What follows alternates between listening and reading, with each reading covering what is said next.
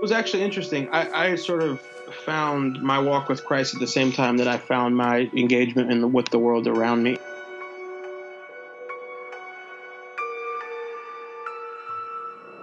There are certain times you meet people that push you a little further, stretch you a little wider, and make you think a little differently than you normally would. That is who my friend Joshua Dubois is.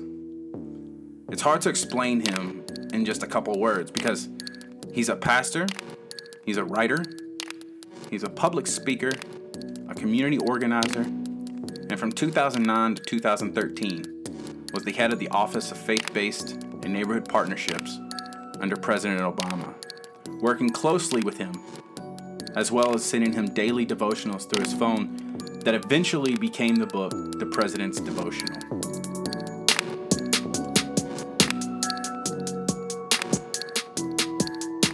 All right, so I'm here with my friend Joshua Dubois. Uh, if you haven't heard of him, he led the faith-based and uh, it was neighborhood initiative, right, within the White House. Neighborhood Partnerships Office. Partnerships yep. Office within the White House. He has a book out called The President's Devotional, which um, I usually go through uh, one of the devotionals every day on my phone. Um, he's just an all-around good good guy. He's worked with uh, a lot of organizations, a lot of um, movies, and, and, and other productions like that. So Joshua, thanks for taking the time with us today. Um, so my pleasure. Everybody gets into kind of the stuff you've done the last four or five years. Uh, well, actually, ten years with with President Obama and things. But what we want to do is kind of focus too on kind of where you came from, how you got to a point um, there. So just give us a brief background of you know your your where you were born, um, yeah. young life, things like that. Sure. Um, so I grew up for the most part in Nashville, Tennessee. Um, that is where most of my extended family is. Oddly enough, I was born in Bar Harbor, Maine, so that's a long story. I'm happy to share, but um, but I grew up mostly in Nashville, and it's where most of my family is. Um, uh, my mom and dad were, were married, um, and then they got divorced when I was um, in like just about to head into kindergarten. Um, and uh, my mom eventually remarried um, a man who I really considered, you know, to be my my core support and father to this day, um, Anthony Sinkfield, uh, who's a pastor in Nashville now. Um, I stayed um, somewhat close to my biological father, um, who had a fascinating life journey and story himself, um, but he passed away a few years ago. And and uh, even though we we uh, were not completely disconnected, there I certainly um, wish I had had even more experiences with him um, before uh, before he died. Um, I uh, there was a time in between uh, when my mother and father were married, and then when she got remarried, where my mom was a single parent, and it was kind of a tough time for us. Um, just experiences with, you know, poverty and homelessness and so forth. Um, but my mom's faith in God um, and just overall grittiness um, in the best sense. She always did it with a smile on her face, but she just made stuff happen. Um, those were among sort of my earlier experiences that I remember. Just a, a mom doing whatever she could uh, to make sure that her kid had what he needed. Um, one uh, kind of anecdotal story from around that time when you know things were sort of tough um, was my mom had an old um, Volkswagen Beetle, an orange one, um, and we were uh, we had moved from Nashville to Cambridge, Massachusetts um, at the time, and she had split up from my dad, and, and we were pretty broke, and um, and the, she was taking me you know back and forth to daycare in this Beetle, um, and it had a hole in the floor, um, and uh, she convinced me that that hole was a reverse sunroof. And so I thought I was the coolest kid in the world. I would go into to, to preschool and be like, you know, bragging about my reverse sunroof in the car. So that's just the kind of person that she was, just always making lemonade out of lemons um, and just trying to, you know, bring a, um, a, a spirit of joy um, into our lives. But um, she then, you know, eventually married my stepfather. He, he, was and is a pastor in the AME Church, African Methodist Episcopal. Um, uh, he was based for a time in Nashville. Then we moved around a bunch. It's an itinerant ministry, um, and so uh, moved to a number of different churches um, over the course of my young life. Um, then I went to college in Boston which is actually where I got saved. I wasn't saved growing up in the church, uh, which is not not all, a lot of preachers' kids out there won't find that all too um, uh, all, too different from their own experiences. Um, but I, I, came to know Christ for myself when I went to college at, at Boston University and became active and associate and an associate pastor at a small little church there in Boston. Um, then went to grad school for public affairs at Princeton uh, in, University in New Jersey, um, and then started working for Barack Obama, um, pretty much fresh out of grad school, um, with a lot of other experiences in between. But that, that's that's the long story short version of it, Chris. Well, and it sounds like you know, being a preacher's kid myself. Um, I don't know if it if it was like this for you, but I felt like when I was younger, you did the you know walk up to the front and accept Jesus and do the whole baptism thing, but it's not until later in life where things kind of kick kick in and you kind of realize um, where you kind of missed the mark a bit. Does that make sense? Kind of uh, where your faith has grown and, and how it's grown, and then you kind of rededicate yourself to that, uh, find find Jesus in a different way. Is, is that kind of where you were yeah, growing I, up? Yeah, I, I, would. I think that was part of it for me. I think um, part of it was, you know, the the church that I was in, not just the local church, but the denominational church, um, there were some beautiful and wonderful things about it. It was also just, as with a lot of denominations, very kind of political, and there was bureaucracy. Yeah. And basically, for me, and this is not for everybody, but for me, there was a lot of things that came in between personal relationship with Jesus and guidance from the Holy Spirit, and um, the the things that are the most meaningful parts of my Christian walk now. Um, and so it, a lot of that sort of got in the way. Also, I think there was a little bit of a pressure for not all PKs, but for some of us um, to be like um, better than everyone. Oh yeah. because you know we didn't want everyone to think that we were the the nerdy pastors' kids, and so we had to be even more rebellious than some others. Um, so I think that played into it. Um, and just also, you know, sometimes you just need to kind of have an experience with Jesus for yourself. Um, it, rather than you know um, on um, on the part of someone else experiencing you know his love and um, and guidance on your behalf. Um, and so that's um, that that that didn't come for me until college. And for me, listening to you say that, it was kind of funny because I was the nerdy preacher's kid that really never got in trouble. My sister, on the other hand, was the rebellious one. Like she took mm-hmm. everything for her and doubled it. So she took some of my rebellion that I should have had and, and did it for me. But yeah, I was that nerdy kid that um, always try to do the right thing. Because even when, in high school, the, all the teachers went to the church that my dad was at. And then even when I went to college, walked into college five hours from home. Mm-hmm. My, my advisor was a friend of my dad's. So it's just like everywhere I went, I couldn't get, get through that part. So so as for you accepting Jesus as a sophomore in college, kind of what was what was that moment? Why did it change for you then? Because yeah, pretty much. Let's be honest. Like that whole moment right there, pretty set, pretty much set the path of where your life would go. Yeah, it was actually interesting. I, I sort of found my walk with Christ at the same time that I found my engagement in the, with the world around me. Um, I when I first got to, to college, I wanted nothing to do with the church. You know, I'd spent all this time in church and Bible studies and choir rehearsals and so forth. And just and I, so I didn't attend church my entire freshman year in college. I just like I wanted nothing to do with the church, and also didn't want anything to do with society. I was not the type of person that was active in student government or NAACP or issues and advocacy and so forth. I just wanted to hang out, get decent enough grades in classes, have you know friends, date, whatever you know, whatever I I wanted to do. Um, but um, there was kind of a, a period where uh, sort of the, the Lord took the um, took the blinders off. Um, I um, I was working. I, I worked full time when I was in college, and, and um, one of my jobs was um, actually I was a I worked at Craftmatic Beds. Um, older listeners may know what Craftmatic Beds is, but they used to have commercials on TV. The adjustable beds. Um, oh, and nice. So, yeah, I can't uh, see you selling beds. I mean, yeah. Well, I, I, I wasn't great at it, but um, I would take the train, the the subway down to the end of the Green Line in Boston and go to this this office and and try to sell beds um, on, on commission um, to, to pay for school. And um, when I was there one day, I uh, they always had the radio playing, and I uh, the news was talking about um, the, the case of a young man named Amadou Diallo. And Amadou Diallo, I came to find out listening to the news, and again, I didn't care anything about society and the news and so forth, and so it was odd that this stood out to me. But he was an African immigrant in in New York um, who uh, was walking on the street one day. He didn't speak great English, and police officers, for whatever reason, asked for his ID, and um, he uh, proceeded to, um, you know, he wasn't, he, he, he, was trying to understand what they were saying, and, and he was speaking his own language. Um, and uh, so there was a communications disconnect, but he proceeded, proceeded to just reach in his back pocket to pull out his wallet so he can give him his driver's license, as it appeared that they were requesting.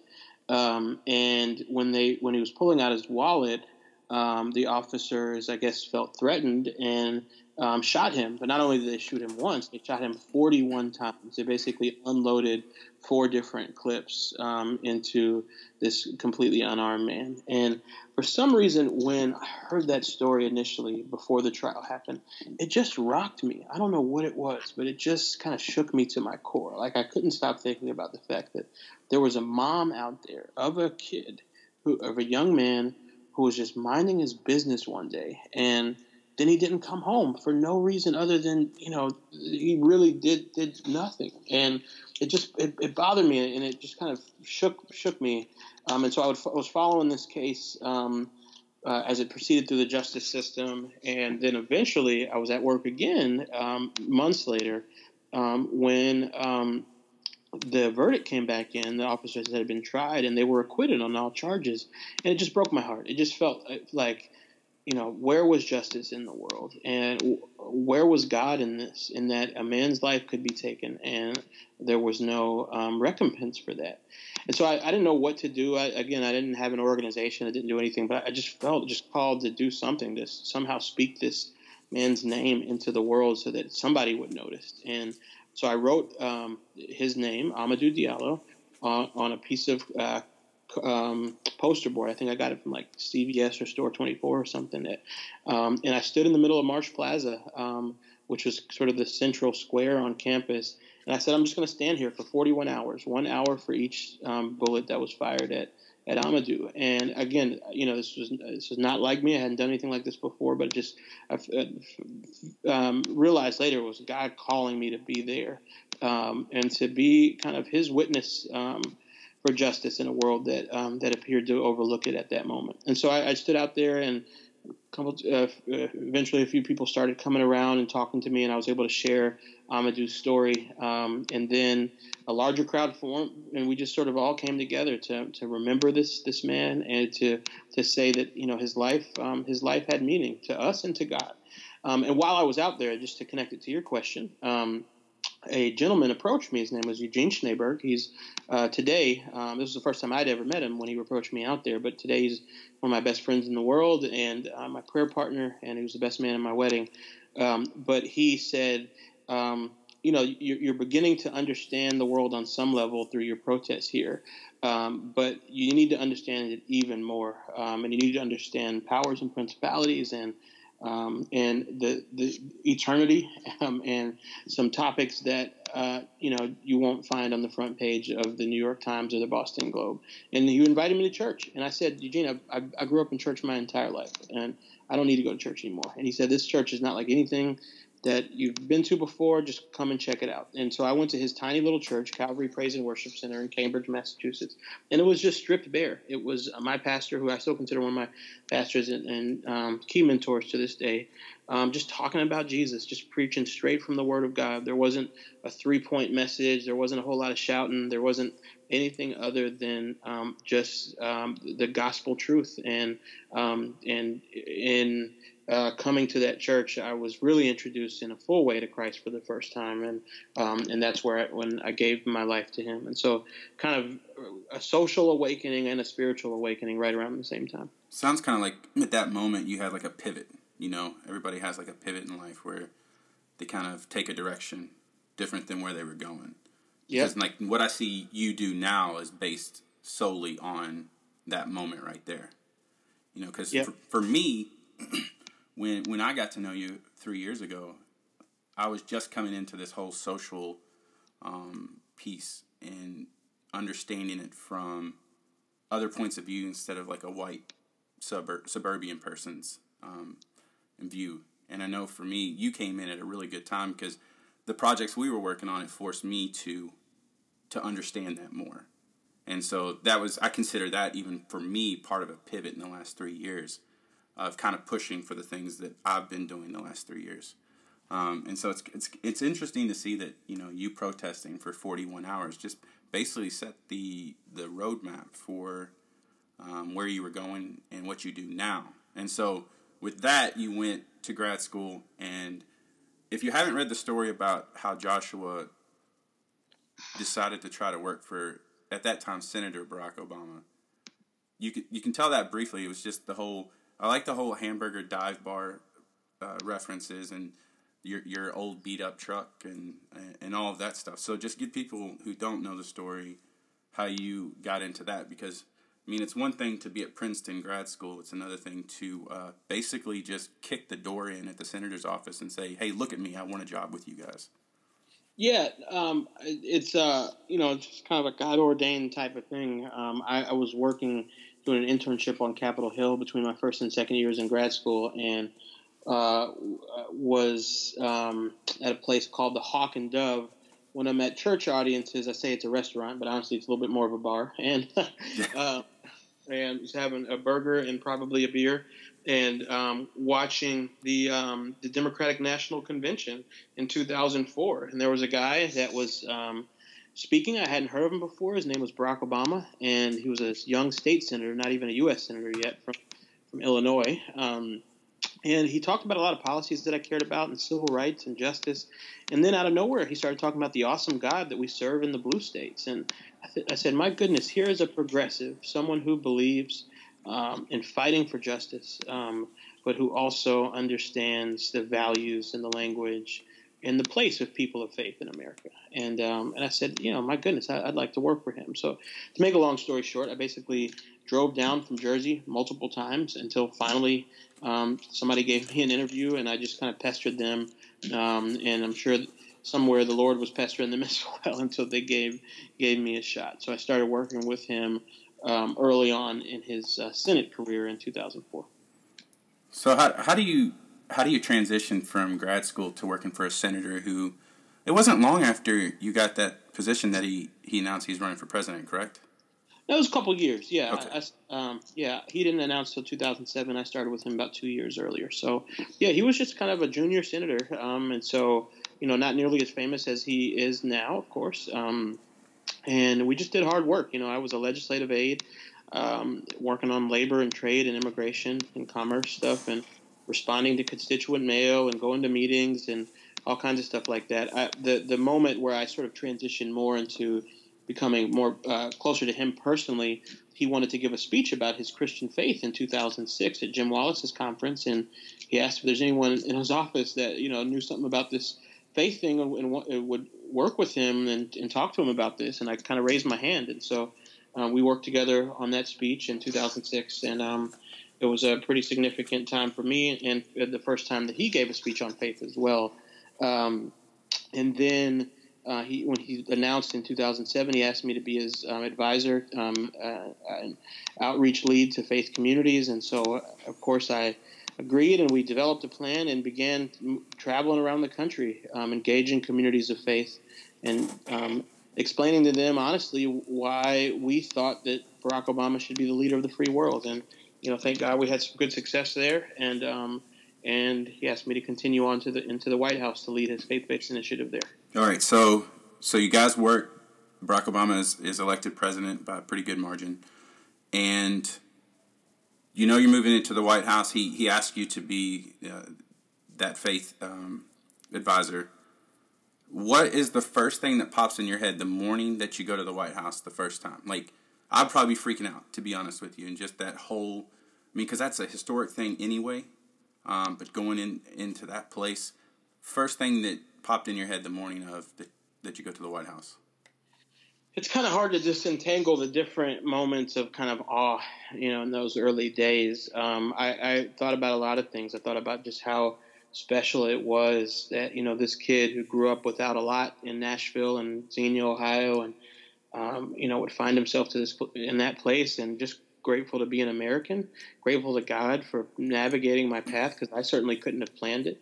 Um, I thought about the people, you know, who look like me that in, in years and decades past would only be able to to serve food and drinks and sweep up that place and, and never have a position of, you know, advising the president in the Oval Office. And so I, I certainly thought about them um, as well. I thought that the ceilings were much lower than they looked on TV, and the hallways were a lot narrower, and so that was kind of interesting to see. Um, but mostly, I thought we had to get to work. We had a lot to do. Um, we had a whole office to set up and get rolling, and people to hire, and agencies to advise, and the president needed advice on some, you know, some thorny issues, and so, you know, you had some time for reflection, but a lot of it was just getting to work. So, what and with that job that, that you accepted with, with him, what prepared you? It's kind of a two part question. So, what prepared you for the job with him, and how did that position you and, and prepare you for what you've done the last uh, few years with Values Partnerships? Yeah, I um, I was prepared. I think um, you know, just genetics of scrappiness from my mom and others just kind of gave me a you know a little bit. God gifted me with the spirit of just you know even when you're scared to death, you still take that next step. You still jump and expect that the heavens will open and that you know angels will be underneath you. And so that I I, I um I, I jumped out there a lot into different situations where. Um, you know, because of my age or background or whatever, other you know, I might have otherwise felt afraid. Um, I think advisors and mentors prepared me as well. One of the first things I did in the faith based office was we created an advisory council of faith based and neighborhood partnership leaders. Um, it's the first time they've ever had something like that in the White House, and and so I was surrounded by some really wise people from across the spectrum, um, like Joel Hunter and Melissa Rogers and, and others who who really um, you know helped not only make my job easier, but but make helped um, the, the faith based initiative take shape. Um, and you know, I had some good, good, good bosses and, and good people to work for. You know, um, Melody Barnes, Valerie Jarrett, Cecilia Munoz, and David Plouffe, and President Obama um, were all extraordinarily hardworking people. They they set the tone. Denis McDonough and others. They set the tone. They were there before their staff. They were there after. Um, they were still there after you know other members of the staff had gone home. And you know I didn't always agree with them. Americans don't agree with them on everything, but but they worked really, really hard trying to do what they thought was right. Um, and so that was um, that definitely helped the time just to ha- to be working for some good people. When you look back at, at your time at the White House, um, what was like what's that one day or one moment if there is one that you look back on with a lot of fondness it doesn't have to be like anything big but it's something maybe it was a um, I know i've seen pictures with uh, you and President Obama, where you've you've always said he was making fun of your jacket in one of the hallways there. Um, what is what is something? What is a day that you look back on, and that's one of those things that you just hold on to? Yeah, I mean, there's just so many. Um, he definitely not only made fun of my jacket. I also, um, I often, I'm just you know not the sharpest dresser in the world, and so I I would often come into work like without my collar stays and like my, my collars on my dress shirts would be kind of sticking straight up and he'd come over and like flick them down and stuff like that and so um, so th- those were always fun and just kind of a little bit of a break from the regular to have the president of the United States telling you to go to Union Station and buy some collar stays. and so um, so that that was always fun. Um, there were more poignant moments. Uh, you know, I traveled with him up the side of a mountain to meet and pray with Billy Graham at, at, at Graham's home. Um, he was the first sitting president to ever visit Graham at his home. A lot of folks had come to the White House, and other people had come to visit Graham after they were president. But he was the first actual sitting president to meet with with Billy Graham, and that was just an amazing moment um, and time that I'll, I'll never forget.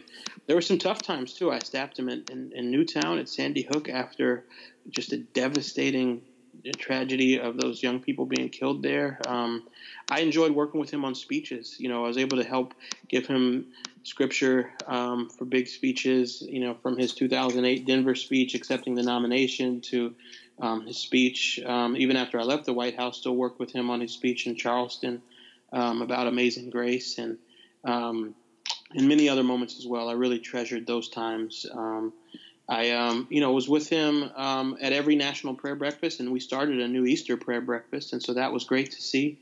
Um, and um, you know, uh, even the day I left formally um, at, at, the White House, although I still kind of feel like I work for him, um, uh, he gave me a, just a beautiful send off at the National Prayer Breakfast and talked about how much our relationship had meant to him. And so that was a real honor to hear from the President of the United States. And so, yeah, those are a few things. So you go, you leave there, you start Values Partnerships, which it's a faith based um, community organization um, you can say it a lot better than I have. There's even times when people ask me um, now what what we do and what you do, and we there's so many things that it's hard for me to kind of wrangle it into a yeah. couple sentences. Because isn't I mean, it? Yeah, that's why we need a that's why we need a new website, Chris Diggs. So job explaining it. I know it's just been because I think but, um, it's it's funny yeah. because with us, I started coming into this thing. You needed somebody to do Instagram posts with your parts of your book for each day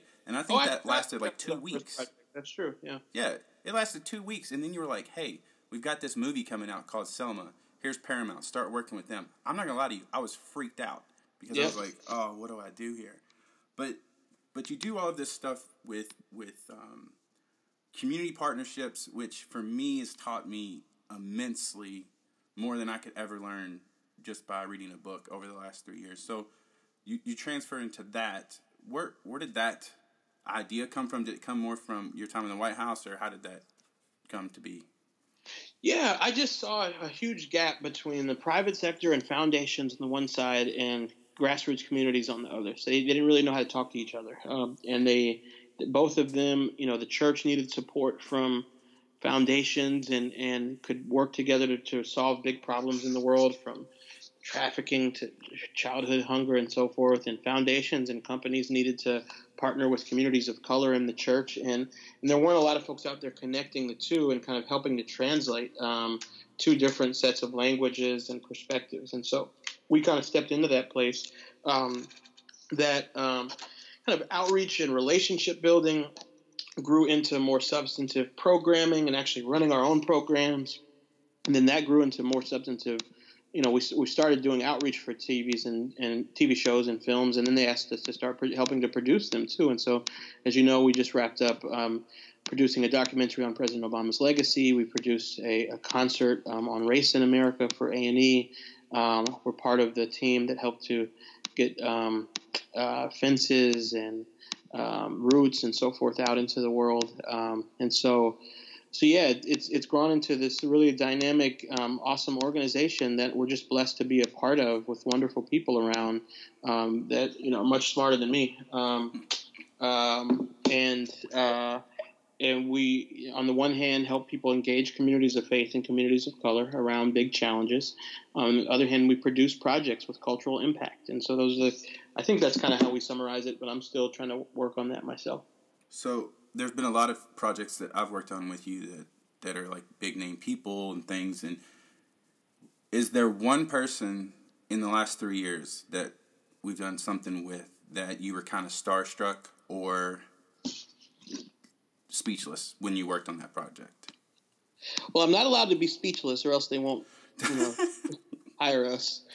But, um, but yeah, definitely. I mean, it was really cool being down in Selma to film the movie Selma. Uh, it's that was just kind of amazing. You know, I facilitated. I I, I did a um, I, me and I basically acted as Oprah with Oprah and faith leaders. I was the one kind of like facilitating a Q and A where she asked, answered the questions, and they asked the questions.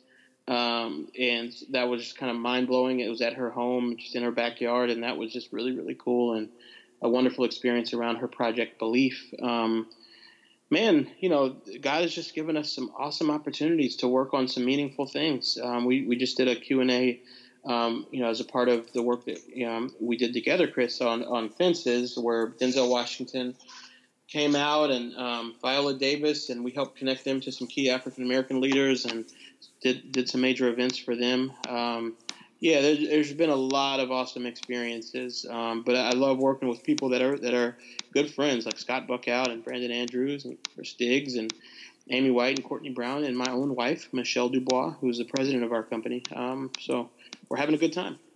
So I'm going to ask you one more serious question before I just ask you off the wall silly questions too. No problem. And I got to wrap up in like five ten minutes.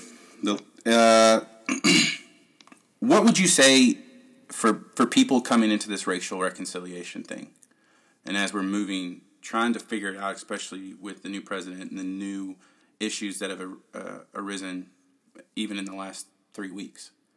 What would you say to people just coming into this? Um, kind of to help them along the road. Does that make sense? What I'm asking? Yeah, sure. I would say absolutely. I think it's a great question. One, I would say thank God for anyone who's interested in the work of reconciliation, and I think that we need more reconcilers out there, and so that's a wonderful thing, and they should be affirmed for that. Um, the second thing I would say is any reconciliation between anybody has to start with knowing the other person's story and knowing fully your own story as as well. And a lot of times, um, well-meaning attempts at racial reconciliation want to skip right ahead to today and to say, you know, let's how can we get better right now, without fully understanding where we've been. And and you know, this is the history of race in America is our American story. It's a huge part of it. And so I would say um, it's incumbent to, to, to do your best to understand that history. Pick up Ta-Nehisi Coates or read his article in The Atlantic um, called The Case for Reparations. You can read a piece I wrote in Newsweek called The Fight for Black Men. You know, pick up W.E.B. Du Bois. Um, uh, understand the history of race in this country all the way up until the present day. Uh, it doesn't mean you have to stop the work of reconciliation while you're doing it, but but come into that work with a with a fair amount of humility and saying, you know, sometimes African Americans and other groups. They, they, it just doesn't feel right to just skip right ahead to how do we get better right now without just like you wouldn't you wouldn't walk in if you had a problem with a family member um, you know and it was a mixed issue at that some things are your fault, some things are their fault, some things are nobody's fault. You, you would first, if, if you really want to move forward, that other person would need to know that you you saw them, you knew their story, you knew what what the deal was, not that you were just coming into it trying to, you know, just kind of gloss gloss over, um, you know, the, the, the real lives and histories that, that you've lived. And so that, that's a, that's what I would say is take history seriously and bone up on each other's stories. All right, so rapid fire questions to end. You say you're a Boston sports fan, so does that mean you're a Celtics fan? I was a Boston sports fan. I have a legitimate, um, I have a absolutely legitimate, and I'm, I'm like justifying myself here. Slowly over time, I have transitioned into a DC sports fan. I've made this place my home. I live in Maryland now. I've been here for um, over well over a decade and and so I am a bona fide Redskins fan. And and the reason why you know that's real is because it, that's kind of the worst thing to be. Oh yeah. Oh. And and so I, I I about eight years ago I said I'm going to be a Redskins fan, and I stuck to it. Um, and that's where where I am now. Man, that's that's gotta hurt every year. But at least you have you know you have the Wizards there, which is you have the Wizards. Yeah, actually and, playing well my my dad worked for Fellowship of Christian Athletes for a long time, and he took me to see Darrell Green like er, like when I was like seven years old. So there's a Redskins piece that goes way back too, um, and so love for him in my heart. Um, but you know, there's some things we got to do to to get better. Although Kirk Cousins is a strong believer, so before you hate on the Redskins, just know that it's kind of like hating on Jesus. All right, next next one, top three, top three hip hop albums ever. Sure, happy to, to, to, give the definitive word on that that no one should ever argue with. So first um, is uh, OutKast ATLiens okay. uh, is the number one hip hop album of all time. Um, have you ever seen them live?